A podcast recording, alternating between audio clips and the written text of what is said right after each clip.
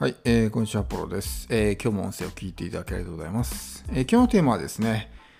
す、べ、てマーケティングであるという話をしていきます。まあ、以前ですね、どっかのエピソードで、あのまあ、言語化することの重要性みたいなね、話をしたと思うんですけども、まあ、あの特に抽象的で漠然とした概念っていうのは、なかなかこう言語化するのが難しくて、何ですか、定義づけっていうのは人それぞれ違うと思うんですよね。うん、その時もお話したと思うんですけど例えばマーケティングっていう言葉に対する定義づけはどのようになってるでしょうかね、まあ、人によって違うと思うんですけどまあこう一般的に考えられているのは、まあ、マーケティングイコール集客であるみたいな風にね、えーまあ定義づけされていることが多いと思うんですけどこの定義づけによって、まあ、どういう行動を取るかっていうのは変わってくるわけですね。そのね、あま、言語化することの重要性についてお話した時もね、えー言ったかとは思うんですけども、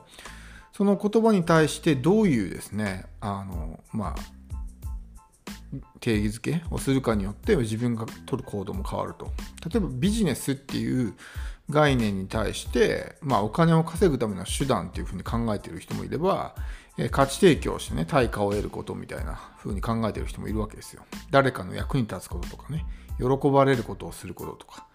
まあ、そういった風に定義づけしている場合ですね、単純にこうお金を稼ぐ手段であるっていう風に考えてる人は、お金のことしか見えてないわけですよ。だから、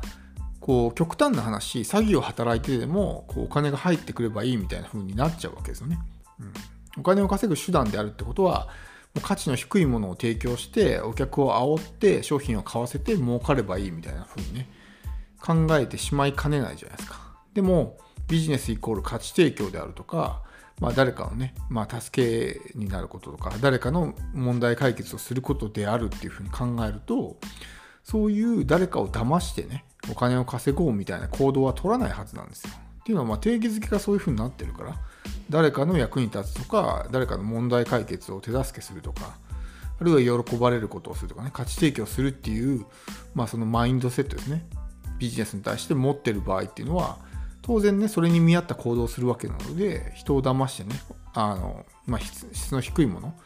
を提供して、まあお金をむしり取るみたいな行動はしないはずなんですよ。なので、まあその言語化すること、抽象的な概念に対して、まあ、あの定義づけをすることはすごく大事ですよって話をその時したんですけど、マーケティングのね、この定義づけも、まあ、人それぞれ違うんですよね。まあ、集客っていうふうに捉えてる人もいれば、まあ、あるある有名な人はですね、セールスを簡単にするためのもの、セールスを容易にするためのものっていうふうに定義づけてますけども、僕はこの定義づけがすごく、まあ、いいと思うんですよね。特にマーケティングって何をすればいいんだろうっていうことが分かんない人に関しては、この定義づけってすごくこう、腑に落ちるという、と思うんですよ、きっと。あの集客って言われても、いまいち何すればいいのかよく分かんないじゃないですか。そうするとなんか、広告出せばいいのかなとかね、ブログ書けばいいのかなとか、っていう風になったりとか、まあいろいろね、やるべきことが分かんないじゃないですか。なんかこうテレアポした方がいいのかなとか、そういうこともなると思うんですね。うん。もちろんそういうことも、その集客、マーケティングの一つなのかもしれないですけど、結局全部マーケティングなんですよ。そのビジネスだけに限らず、人生において、まあ、その自分の日常生活とか、そういうものも全部マーケティングなんですよね。うんどういうことかちょっと説明したいと思うんですけど、例えば、あなたがそのお客さんとかからメールをもらったとしますよね。その時のメールの対応がめちゃくちゃ雑だったりとか、あるいは返信がめちゃくちゃ遅いみたいなことがあった場合に、お客さんはどう思うかってことなんですよ。あなんかこの人すごく扱いが雑だなとか、こう上から目線だなとかっていう風になるじゃないですか。そうすると、あ、この人嫌いっていう風になって、もうね、えー利用してくれないってことがあると思うんですよ。おそらくあなたも人生で一度は経験があると思うんですけど、なんかこう店員の態度がちょっと気に入らないからもうこの店使わないみたいな経験ってあると思うんですよ。だからその店からすると店員の態度によって一人の顧客を逃がしてしまってるわけです。でもそれって僕たちのふとした瞬間も全部やっちゃってるんですよね。さっきのメール対応一つもそうじゃないですか。うん、すごく雑な対応でやってきて、でもその人がもし仮にじゃあ自分よりもねお金を持ってる人が同じようなメールを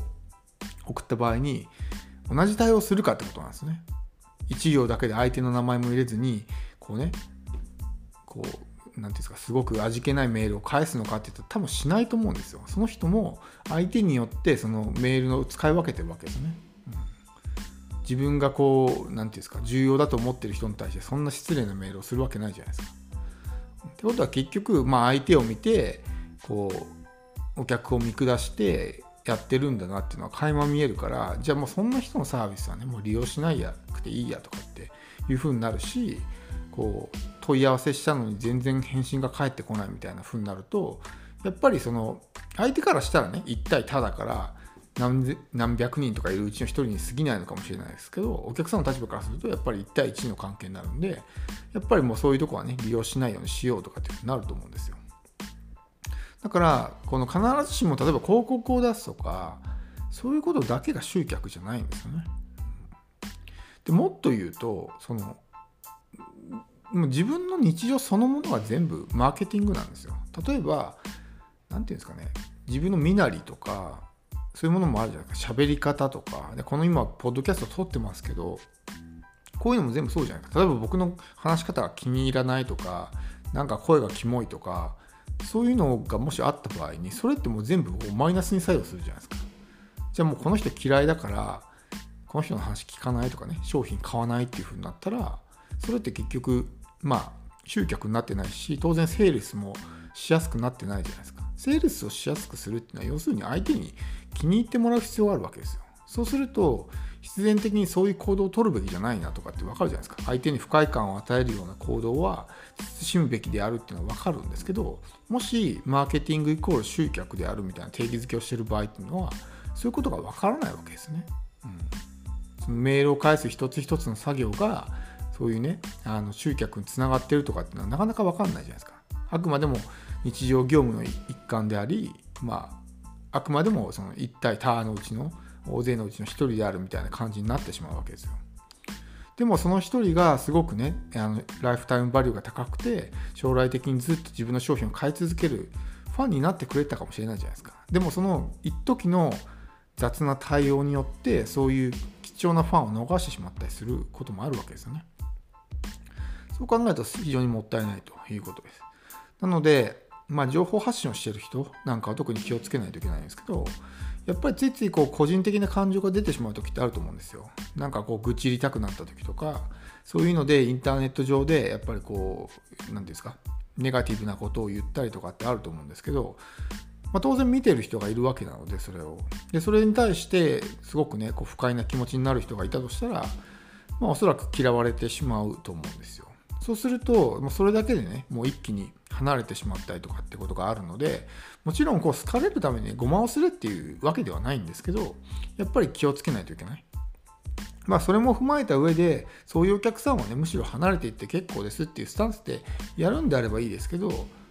情報発信はね、まだそれは仕方ないにしても、やっぱりメールの対応っていうのはそうじゃないじゃないですか。メールの対応を自分が雑にして、それで離れていって、そんな客はいらないっていうのは、ちょっとそれは違うと思うんですよね。そういうものは気をつけないといけないし、まあ、普段の日々のね言動とかそういうこともそうだしうんまあなんでしょうね。全てまあ自分が見られている意識まあ芸能人じゃないですけど、まあ、そんな感じでやらないとやっぱり最終的に商品買う買わないっていうのを決めるっていうのは好き嫌いが大きく関わってくると思うんですよね、うん、だからやっぱりいい商品を作ってもお客さんに嫌われてしまったら買ってくれないしまあ、あのセールスをねどんなに頑張ってテクニックを使っても全然売れないっていう風になってしまうんでそれよりはやっぱりねお客さんに好かれるってことがすごく大事だと思うんですよ。だからお客さんに好かれるのが上手な人人に好かれるのが上手な人っていうのはマーケティングがすごい、まあ、上手な人だと思うんですよ。なのであのもちろんそのマーケティングに対する定義づけも重要ですしそれだけじゃなくてもう自分のね日常全てがマーケティングであるっていうふうに考えて、まあ、日々行動しないとふとした時にね例えばこう何て言うんですか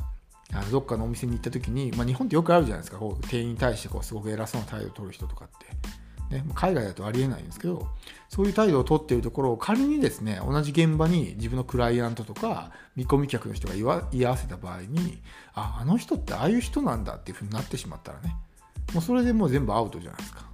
だからもう普段の日常から全てね気を配る必要があるっていうことなので、まあ、くれぐれもですね気をつけてほしいっていうのとマーケティングっていうのはもう全てねマーケティングなんだっていうふうな意識を持つ何か具体的にね広告を打つとかブログを書くとかそういうことだけじゃなくて全部なんですよっていうふうに、え意識を持つことが大事です。はい。では今日は以上になります。最後まで聞いていただきありがとうございます。